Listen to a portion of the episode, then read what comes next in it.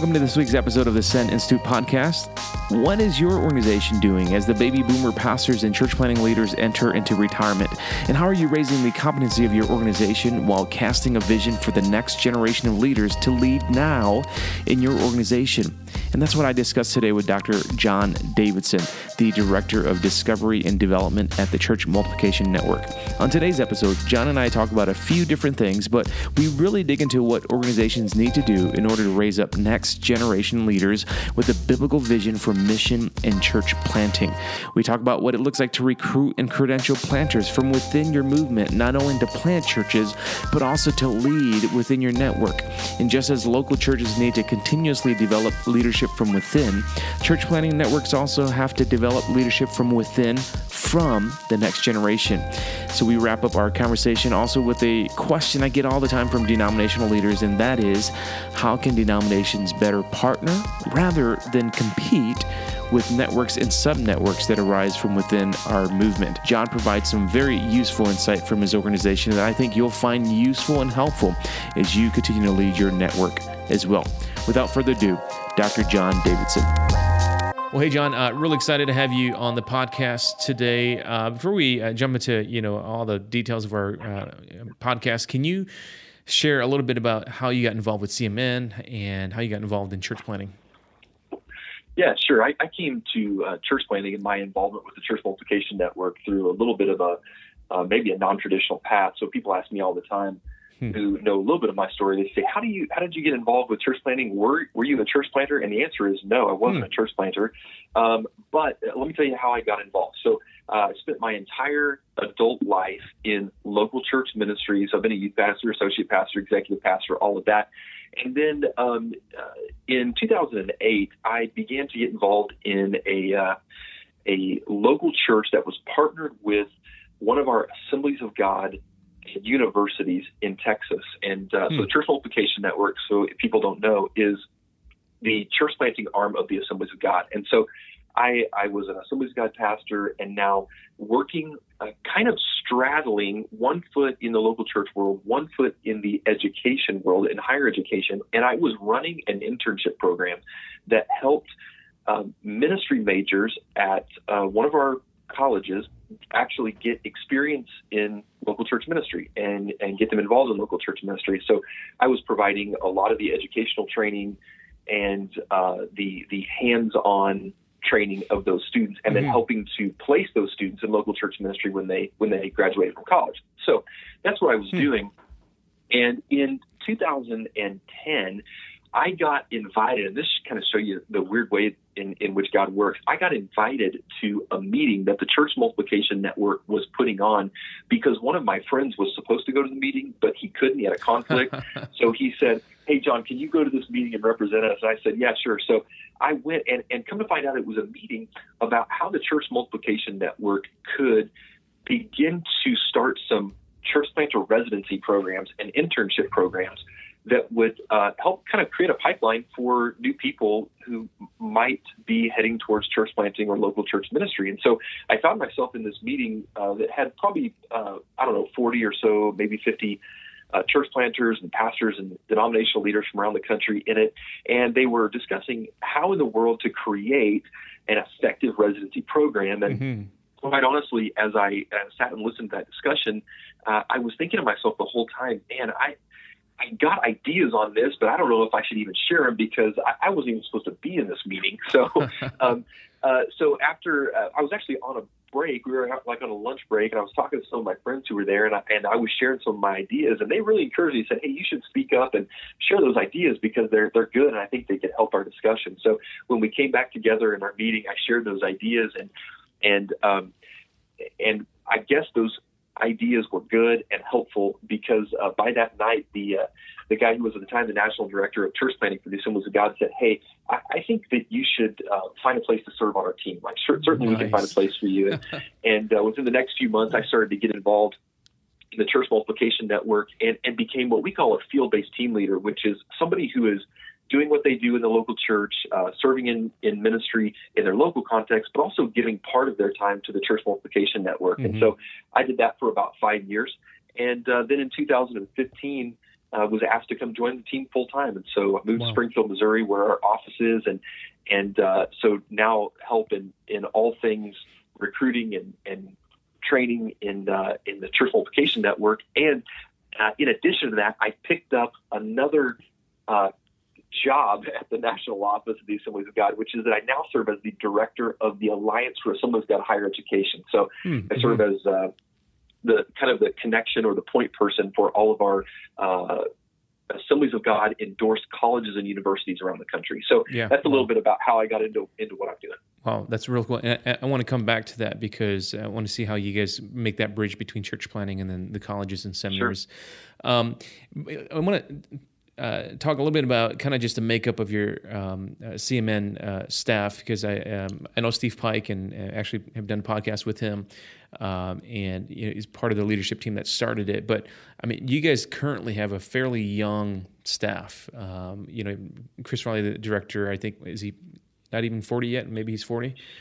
Yeah, um, he's, he's 40. Yeah, and so you guys got a great team, um, or a, a, a, great team, and you're young. I mean, so we're seeing a lot of uh, networks uh, and organizations begin to move the boomers kind of out uh, into retirement, or they're moving themselves, and and even some Gen Xers, uh, the older Gen Xers. So, uh, how's that affected the leadership um, at CMN, and what are you seeing coming out of it?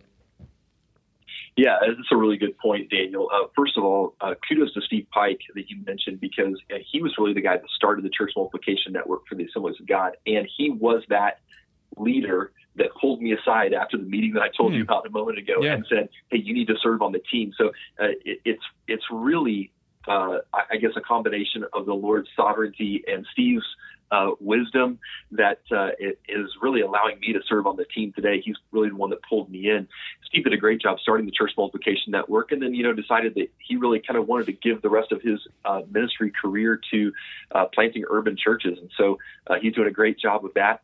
And the team that now exists uh, in our national office of the Church Multiplication Network is really young, and so the four people um, me included, that serve as directors of the Church Multiplication Network are really all between the ages of uh, 38 and 43, I think, mm-hmm. something like that. Mm-hmm. And uh, then a, a, good bulk of our staff, uh, the young men and young women that are actually making the work of CMN happen, uh, they're honestly, a lot of them are right out of college. Wow. Um, so they're between the ages of 21 and 25 or 26 and we have uh, probably over half of our national team is, falls into that age range, mm-hmm. and uh, mm-hmm. it's pretty unusual to have a group of people that young um, at the at the helm, really, at the at a national church planting movement like this. But I'll tell you, they've got so much energy, and uh, our, our, team is very forward leaning. Yeah. And uh, so we've got a lot of energy right now, and it's really helping us to appeal to those people who are wanting to plant churches right now. Yeah. So, um, because honestly, most of the people who are planting churches, at least in our movement in the Assemblies of God, they are me. They're 38 years mm-hmm, old. Mm-hmm. They're uh, they've got young kids, and you know they've been in ministry for a few years, trying to figure out what's next. And so they are me. And so it really yeah. gives us a great opportunity to relate to the kinds of people who are planting churches right now. Yeah. So if, if you had to guess right now among like those who are planting churches with the AG, uh, and, and I know there's some planting that happens outside of CMN as well. Um, I mean, w- w- ballpark, uh, you know, what's the what's the demographics, or maybe not major demographics, but if you had to kind of like say, you know, this is where we're seeing a lot of church planters come from. Uh, what sure. does that look like for for you all? Well, first of all, 35% of ministers in the AG are non-white. So um, wow. 60, 65% are Anglo, 30% are non Anglo. And um, it's no surprise that uh, right at 35% of our churches are also classified as non Anglo. Mm-hmm. So um, I would say that that probably represents the current reality of our new church planters as well. Mm-hmm. Um, maybe not exactly, but but close. That maybe um, maybe 60 to 65 percent of them are Anglo. The other 35 to 40 percent of them are non-Anglo in terms of uh, ethnic, uh, demographic, and breakdown. Yeah. Um, and then in terms of age, I would say uh, our average planters are still in their low to mid 30s with young kids coming out of a staff pastor position in a local church. And uh, my own research shows that the bulk of our planters have in common that they were formerly youth pastors before they were church planters. Well, okay. And so, um, and, and, I think there's lots of good reasons for that. And it also gives us um, ability to kind of target some of those people, knowing that that's the case. Yeah. Um, you know, I've, I've, spent a lot of time thinking about why is it that former youth pastors uh, seem to make really good church planters, and I, I think there's there's a number of reasons for that. For anybody who may be listening today, who maybe you are a youth pastor or a staff pastor, and you're thinking, you know, w- would I be successful church planter or not? Mm-hmm. I-, I think if you've been in a position where you're consistently preaching every week, or at least every other week, you're having to come up with with messages. You know, that's something you have to do in a church plant too. And yeah. so, um, if you're used to doing that every week already, uh, that's that makes it an easy transition. Youth pastors are they're used to discipling students, and discipling students isn't all that much different than discipling adults. And yeah, you know, yeah. the, same systems are needed, and the youth pastor is used to building systems for discipleship and worship and assimilation and volunteerism, and and on top of that, um, a lot of them have to raise their own budget, you know, and, yeah. and they have to focus on evangelism just like a church planter, and and so um, I think there's lots of reasons why a great staff pastor also makes a good church planter, and we've certainly seen that to be the reality with those people who are planting churches with the Church Multiplication Network. Yeah, well, now you all just had your first uh, national conference uh, a few months ago. Uh, what was that like? I mean, who, who came to that? Um, and you know, I, I, think some networks are starting to do that, uh, or they're doing that regionally. Uh, but you guys, this is your first national one. Uh, what did you see come out of it? Yeah, it was really incredible. You know, we've said for uh, the last couple of years that Church Multiplication Network has done a great job of actually building a legitimate network. So it's not just a network in name only, it's a network of actual people, real people scattered around the country who feel um, like this network, CMN, is their family. And mm-hmm. this is the place they come for training and resourcing. And these are the people that are like them who are planting churches and leading movements of multiplication. And so, um, you know, in the last few years, we've really kind of developed this this motto or this vision that we've used everywhere we go that is simply says this a healthy church in every community that's kind of the vision that we're mm. that we're striving for it's a healthy church in every community and and that's kind of been our rallying cry uh, for CMN but we didn't really feel like we had a rallying point mm-hmm. and so um, thanks to Chris Railey, who directs CMN, because uh, this is really his vision and idea that we really needed a, a, national church planting conference for the Assemblies of God, and and um, you know we thought people would respond to it, but we weren't really sure. And what we found out was that we really do need it. Uh, on our very first time out of the gate a couple of months ago, we had about 1,200 people converge wow. on Dallas wow. uh, for this conference, and uh, they were church planters, pastors. We had we had some church planting missionaries there. We had we had people from all over the world, all different ethnic groups, and uh, spending three days together, worshiping together, growing together uh, through a combination of main sessions and breakouts and. Uh, and it was just a really powerful time and mm-hmm. and and probably the the best thing daniel that we heard as people walked away from the event was this didn't feel like a conference. It felt like a family reunion. Yeah, wow. And that's really what we were trying to create. And yeah. uh, so we're thankful the Lord helped us on that. And you know, we're and as things go in the in the conference world, we are already planning next year's conference, which is going to yeah. be in March of 2019 back in Dallas. We're all, already looking forward to that, awesome. and uh, we think it's actually going to be a not just a great family reunion. It's going to become a, a place for resourcing and a place honestly for recruiting yeah. uh, for people who are interested in planting that think they might want to plant that's going to be a place where they can come and rub shoulders with church planters from around the country and and kind of get a feel for whether or not this planting thing is for them. You know you bring up a, a very important point that i think uh, uh, network leaders are starting to to discern. Because we used to do a lot of things uh, uh, when i say we like church planting leaders uh, for church planters. Um, rather than around church planting. And I think the subtle nuance is, you know, if you do something for church planters, then you're just going to have church planters come. But if you're talking about church planting, then you can open that up to other people who aren't church planters, you know, members of the churches, and and then then cast a vision for church planting. And um, so, I mean, I, would imagine an environment like that's a great place to do that. So, absolutely, it was incredible. Yeah. Yeah, um, can you can you talk a little bit about uh, just um, you know I, I, know you're uh, overseeing more of the discovering and the recruiting. But in terms of your strategies around training church planters at CMN, like what does that look like? In particular, how uh, they're trained to engage uh, unreached communities? Because you guys have a community strategy, I think, um, that you had mentioned earlier.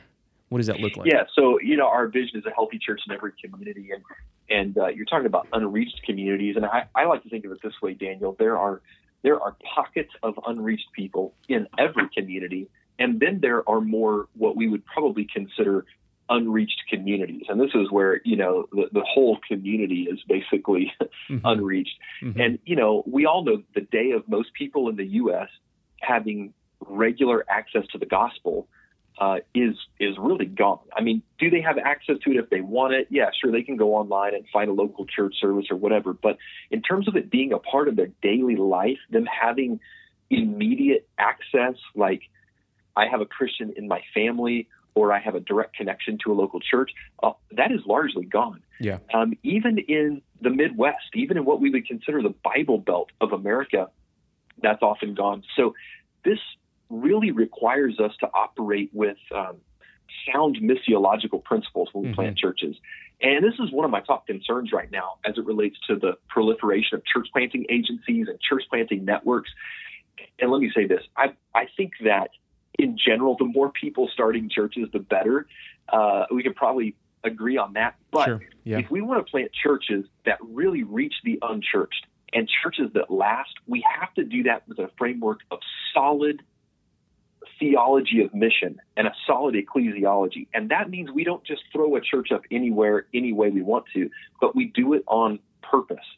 Uh, mm. so we have to have a good theology of mission, which isn't just pithy statements like, you know, we're going to reach the lost at any cost. Well, yeah.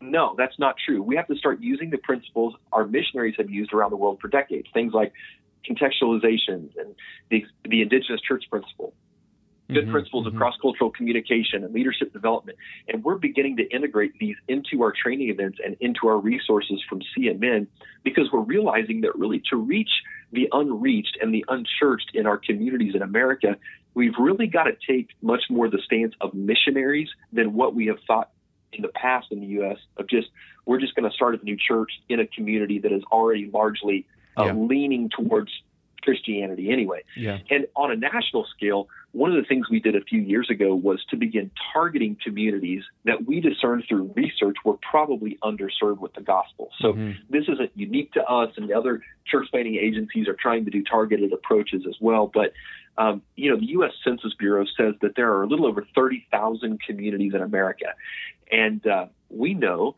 that just within the Assemblies of God, we have 13,000 churches in America.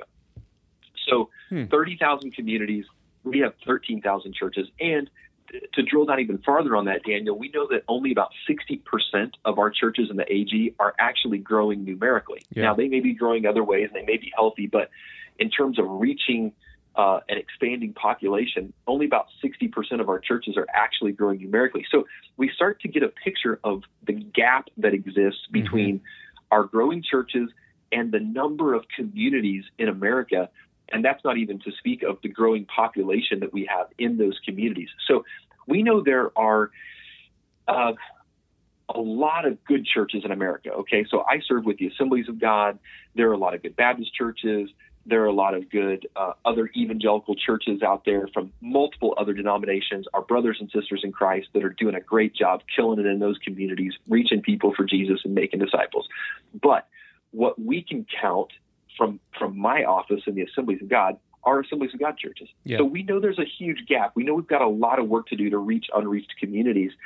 So it, it, running the numbers like this gives us at least an indication of where we may need to start targeting. Yeah. So because we know where our AG churches are, we've we've identified those communities without an AG church and we've come up with the top 10 cities according to size, the top 10 largest communities in America. And we've actually since expanded that into the top 100 cities in America by size that have no AG church. And so we started casting vision for that when we travel uh, at different events, saying, hey, if you feel like God has called you to plant, these may be good places for you to plant or to multiplying churches, we've said these may be good places for you to start a church or to start another site of your church. because we know for a fact that there's no Assemblies of God church here. And um, so as we have cast vision for that, people are responding. Yeah. And uh, in addition to that, through our funding mechanism through the Church Multiplication Network, where we give matching funds to church planters who are going out to plant, we've also begun to uh, we've begun to incentivize people who plant in those cities. Um, so that we can try to put more churches in places where there's not healthy churches. And of course, we also know that the vast majority of those communities that don't have a healthy church are rural. Yeah. And uh, yeah, yeah, that's huge. another area that we have to keep our eyes on. If we're really going to reach the lost in America, you know, rural is not Mayberry anymore. It's not. Uh, it, it's not these quaint little communities. A- A lot of our rural communities are really struggling, and uh, so we've got to keep that squarely in front of us Yeah, if we're going to reach the unreached. So these are some of the mechanisms that we're trying to use in our in our training and even in our recruiting to help make sure that we're we're putting churches in places where there are actually uh, unreached and and uh, lost people. Yeah, absolutely. I, there's a, a group called Pinetops Foundation, and they put out a report recently. I think they're going to launch it um, uh, publicly uh, sometime this month. Um, but it's called the Great Opportunity, and they're looking at 2050 as kind of the date. Um, and they project these are their numbers, uh, and once the report comes out, uh, we'll we'll have it on our website. But they project that we need at least to plant start uh, eight to to ten thousand churches a year to keep up with population growth um, towards 2050. And you know, I think Lifeway's numbers from a couple years ago they project about four thousand churches we're planting a year. Um, and so, I mean, you know, just everybody in a sense needs to double their capacity if we're keeping Right. up. You know, if this report is is accurate and the projections are right, um, everybody needs to double their capacity um, over the next couple of years to prepare for that. So, Yeah, absolutely. so part of that is training, part of that is pipeline, part of that is um, um, connecting with the next generation of ministers and pastors. So, um, how how are you guys doing that? I mean, you work with uh, um seminaries and schools. So, how do you bring those two uh, worlds together? Yeah, Daniel, this is really interesting for me because I, I have this unique role of serving with the Church Multiplication Network as one of the national directors there, but then also serving as the national director of higher education for the Assemblies of God. So I have this really unique role, and uh, those those two roles weren't combined uh, initially. Uh, that I know of, there's never been anybody else that has had uh, those two roles uh, under their portfolio at the same time. But it just so happens, uh, I, I think it's part of the sovereignty of God that Yeah. I happen to be in this place right now. And you know, I was telling somebody the other day, Daniel, that uh, you get to a place in your life where you look back and you feel like so much of what you've done and learned and what God has prepared you for has converged at this moment. Kind of one of those for such a time as this moments. And I feel like I'm living in one of those right now. Even my uh, doctoral research for my uh, dissertation was on the intersection of education and church planting. Hmm, And my, wow. my whole dissertation was on how education can better prepare church planters for, for success. And Yeah. so I really feel like I'm living in one of those moments of convergence right now. I do spend a lot of time on the campus of colleges, universities, and seminaries, specifically within the Assemblies of God. And I I spend a lot of time thinking about how these two can interact. And um, I, I'll say this there's a, uh, people can say what they want about denominations, and uh, there's certainly some uh, maybe negative sides or downsides to denominations. And we know we're living in an age of, uh, in a sense, kind of denominational decline, uh, a Mhm. decline in denominational loyalty. But I will say this an education system of colleges and seminaries is one of the really underrated superpowers of a denomination. Mm-hmm. Uh, it's a, it's a superpower that younger and smaller church planting networks just don't have. They don't have this um, this education system, this this channel of training, and kind of this huge bullpen of potential ministers. And so I'm really thankful to be a part of a movement that has that. Mm-hmm. So we have 15 colleges, universities, and seminaries around the country, and and um, I, I'm a believer in education. I'm a product of education, and I think it's really important for us to have an educated clergy. So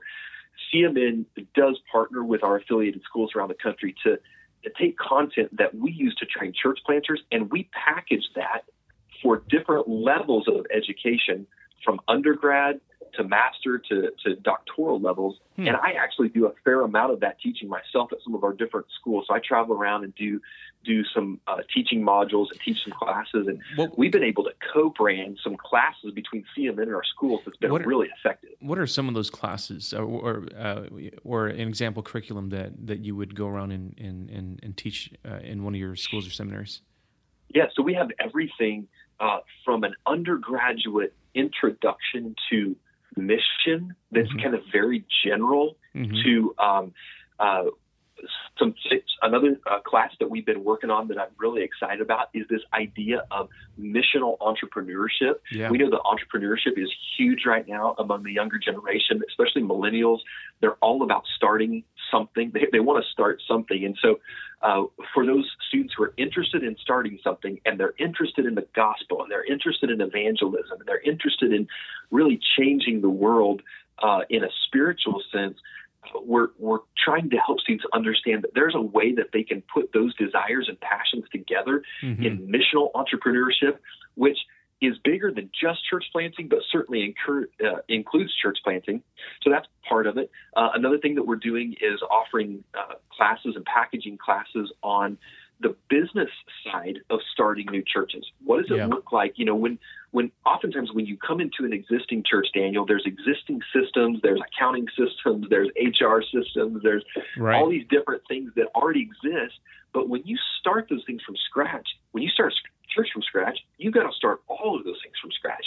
And most pastors are not well equipped to do that. So yeah.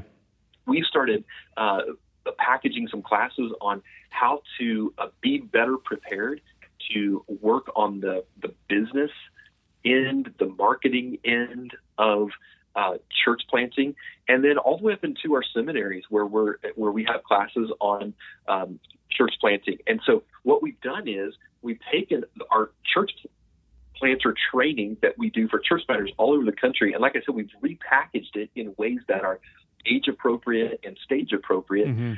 And uh, and then on top of that, we also have partnerships with our schools where students at that schools can come to one of our church planter training events, do all the work, go through the process, and then they can get college credit for that at their school. Yeah. So, um, as much as I believe in an educated clergy, though, um, and I do believe in that, uh, I think we all know that church planters and, and ministers in general can't just be educated in the classroom. Yeah. Yeah. So, you know, you, you have to learn ministry by doing. Let me ask you about that real quick because I mean you guys are denominational planting, um, and I, I, I talk to uh, other denominations all the time, Lutherans, um, uh, different groups, and they're they they're trying to figure out how do we plant both credentialed and non-credentialed planters. Um, Yeah. And for some denominations, it's a little bit easier to do that. If you're Southern Baptist, you just kind of credential somebody through your local church. Um, what are some of your tensions and struggles around that? How do you work with both credentialed and non-credentialed um, planters, um, and or do you do you do that? Well, so the Assemblies of God has traditionally, um, and, and when I say traditionally, I mean for the 104 years or so of our existence, we have um, we have had a, a pretty strong system of credentialing that's pretty regimented that people go through. If you want to start a church in the Assemblies of God, you have to be credentialed. You have to go through a process. You have to get a, um, a, a minimal amount of education. You have to take a test. You have to do an interview. You have to be approved by uh, your, your district and the Assemblies of God national office. And so you have to go through the process of credentialing. Um, and it's just really recently that we've opened up an avenue for people who may not be credentialed with the Assemblies of God to be able to come in and start a church. But you have to do that under the covering of uh, a, an existing church and a, a church that is pastored by a credentialed AG minister. Yeah. So, um, so you're you're under uh, an umbrella and a covering and under the oversight of somebody else. So we are. That's a fairly new thing for the Assemblies of God, hmm and uh, it seems to be working really, really well right now. And and truthfully, I think most of our people who come in and they are not credentialed, but they they get their foot in the door in ministry in that way, end up walking through the credentialing process and becoming a fully uh, credentialed minister, Gotcha. which is what we would really prefer. Yeah, Gotcha, gotcha. So, uh, I mean, you, you still work uh, people towards credentialing, but there's an opportunity to begin yes. the process uh, before yes, the absolutely. planting process before. Yeah. Uh, what are you guys seeing these days uh, in terms of uh, key issues or trends or factors that you're really paying attention to in building your organizational strategy? And one of the big ones right now is we're really seeing a trend toward what seems to be a rise in what, what I would just refer to as apostolic leadership. Mm-hmm.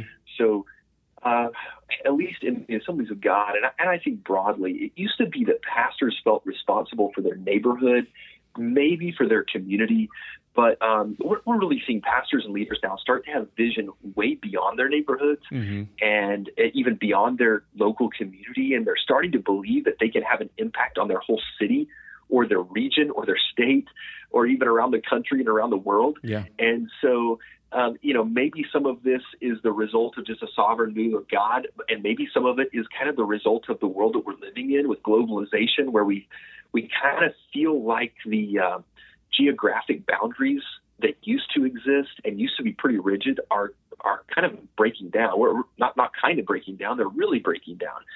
And um, of course, this has coincided with the multi-site movement mm-hmm. and the proliferation of multi-site churches and and uh, kind of an expanding influence of people who are really apostolic leaders, and and and that's grown to the point now where many churches are even starting their own networks, and so yeah, even yeah. traditional denominations like the Assemblies of God are now really just a network of networks. Yeah. So right.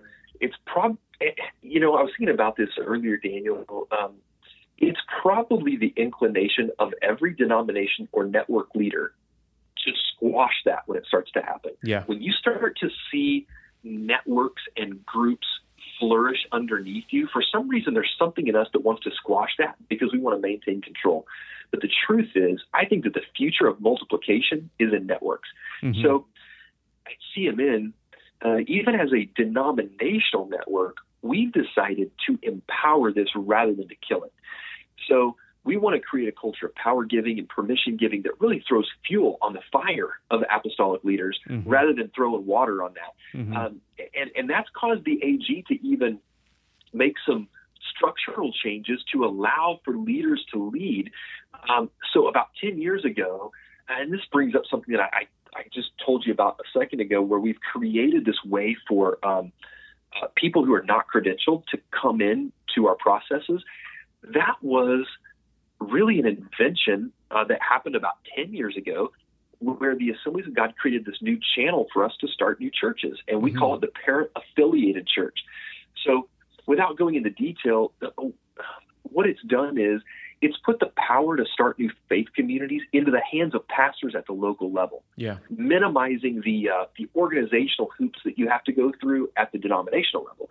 So, denominations um, and I think growing church planting networks as well have to constantly be reminded that church planting is local. Yeah, and pastors yeah. and churches are the ones who plant churches. Denominations don't plant churches, really, networks don't plant churches. Denominations and networks work best when we put the power into the hands of apostolic leaders, apostolic pastors, and we become the helper and the resourcer. So yeah. I would say if there's a trend that we're seeing right now, it's this trend toward strong apostolic leadership. And at this yeah. point, we're making every possible effort to resource that, get behind it, cheer uh, our apostolic leaders on, because we feel like the future of multiplication is really in their hands. Let, let me ask you, and this is very specific, um, uh, and you can answer however way you feel comfortable. But uh, you guys have some uh, really uh, fantastic networks. Uh, City Reach, uh, in a lot of ways, has a strong Assembly of God constituency. Jeff Leake, in the work that he's done in Pennsylvania and that, that whole region, um, and you know, and maybe to a looser degree, a lot of ARC churches. Um, but I mean, in terms of how you relate and how you encourage those relationships from a denominational standpoint, um, uh, what are some of the practical things that you have found to to cultivate those relationships? What do you all do together? Yeah, well, yeah, sure. One of the that's a great question, Daniel. One of the things that we've done is, uh, for instance, Jeff Leake that you mentioned, who pastors a great church in Pennsylvania, Allison Park Church. Mm-hmm. He also started Reach Northeast uh, which has planted tons of churches in the Northeast. Jeff uh, is an incredible leader, incredible pastor, and he actually serves on our Church Multiplication Network lead team. So, mm-hmm. uh, one of the things that we've done to build relationships with these people who are leading networks is we've pulled them in close and said, We want to be in relationship with you. We recognize the hand of God on your life. Uh, a guy like Jeff is really kind of the godfather in the multiplication movement, uh, especially in the Assemblies of God. Uh, and not only do we want him to be close because we want to be friends, but we want to learn from him. Yeah. And we think that the other church planters in our movement can learn from him as well. And so uh, we're, we're, trying to pull these guys uh, close, number one. And then number two, making space for them to flourish and add value to other churches. So, for instance, we've got a group of multipliers and network leaders that we're bringing into our office in just a few weeks to help us create some resources for multiplying pastors or That's pastors good. who who want to multiply. They want to go multi-site. They want to yeah. raise up and send out church planters, but they don't know how. They don't know what the next step is. Well, we're we're really leveraging the strength of these guys who are who are already doing it, and the hand of God is obviously on their life for multiplication. We're going to leverage that to add value to other people in our movement in our fellowship. And so that's some of the things that we're doing to stay close to them. And we really feel like, like I said earlier, that the future of multiplication is in their hands. Yeah. So we have to be moving in lockstep together with our multipliers. So as a denomination or a, a church planting network, um, and the leader of a network, we can't be doing things that are working against our multipliers. We can't mm-hmm. be creating resources that our multipliers don't need or setting up um, policies and procedures and structures that actually get in the way of multiplication at the local and and uh, network level. Yeah. Because that just works against us. That, that's what denominations are famous for. You know, yeah, setting up structure right. and bureaucracy that actually gets in the way. So we, we've really got to work hard to make sure that we that we're a helper and a resourcer and and not just more bureaucracy. Yeah. Man, that's yeah, that's that's fantastic. And I I think probably 10, 15 years ago when networks were really taking off, um, it wasn't a, mature enough concept for denominations to really take seriously. But now I think uh, they are, and um, an encouragement to those who, because there are other denominations that haven't yet gotten to the point where they're developing internal networks. But I think the reality is that because we're seeing the proof of concept work, that it, it's something that you shouldn't be afraid of. So, really glad to hear that right. with the AG. Uh, hey, man, as we wind down uh, the podcast here, um, I want to ask you one last question, and that's uh, if, if, there's one thing that you think church planting organizations have to pay attention to in order to lead towards the future, uh, you know, future church planters, future uh, unreached communities, um, what's the one thing they should be paying attention to today? Know, I'm so glad that you asked this question because, you know, it's this could go a number of different ways. There's so many things that we feel like we have to pay attention to, and and all of those could be right answers. And all denominational leaders and network leaders would probably answer this question a little bit differently. But I'll say the thing that's really on my heart lately. Um, though though we don't see it playing a major factor in our current reality uh, in the network that I'm in, I really believe the future of church in America is multiracial. Mm. As the U.S. kind of continues to feel the effects of globalization and immigration, church planting organizations, and I can speak specifically about denominations, we've got to figure out how to plant churches that appeal to more than just white folks, or more than just black folks, mm-hmm. or Hispanic folks, or Asian folks. Mm-hmm. Um, you know, the, the, U.S. is increasingly becoming comfortable with diversity in a way that it hasn't been in the past. I, and I'm talking about our country as a whole. Um, and I think that's a good thing. And as we look to the future, I, I would predict that it's going to continue to move beyond our people are comfortable, our, our country feeling comfortable with diversity to a place where our culture in America will actually start to become intolerant of anything that's not ethnically diverse. With millennials and Gen Z, the only time they'll notice diversity is when it's not there. And John points out probably one of the most mission critical issues of our time, and that is we not only need to plant multi ethnic churches, but we need to develop a better missiology and mission strategy around what it means to do kingdom mission as a diverse leadership team and as a diverse organization because what you explicitly value as an organization is what you'll instill into the next generation of church planters you raise up. Can you do me a favor? Can you subscribe to our podcast? Let others know about it. You can also share this episode on Twitter and Facebook. Just tell people about it. And if you have any questions or comments, go to sendinstitute.org. Shoot me an email. I'd love to hear from you. See you in our next episode.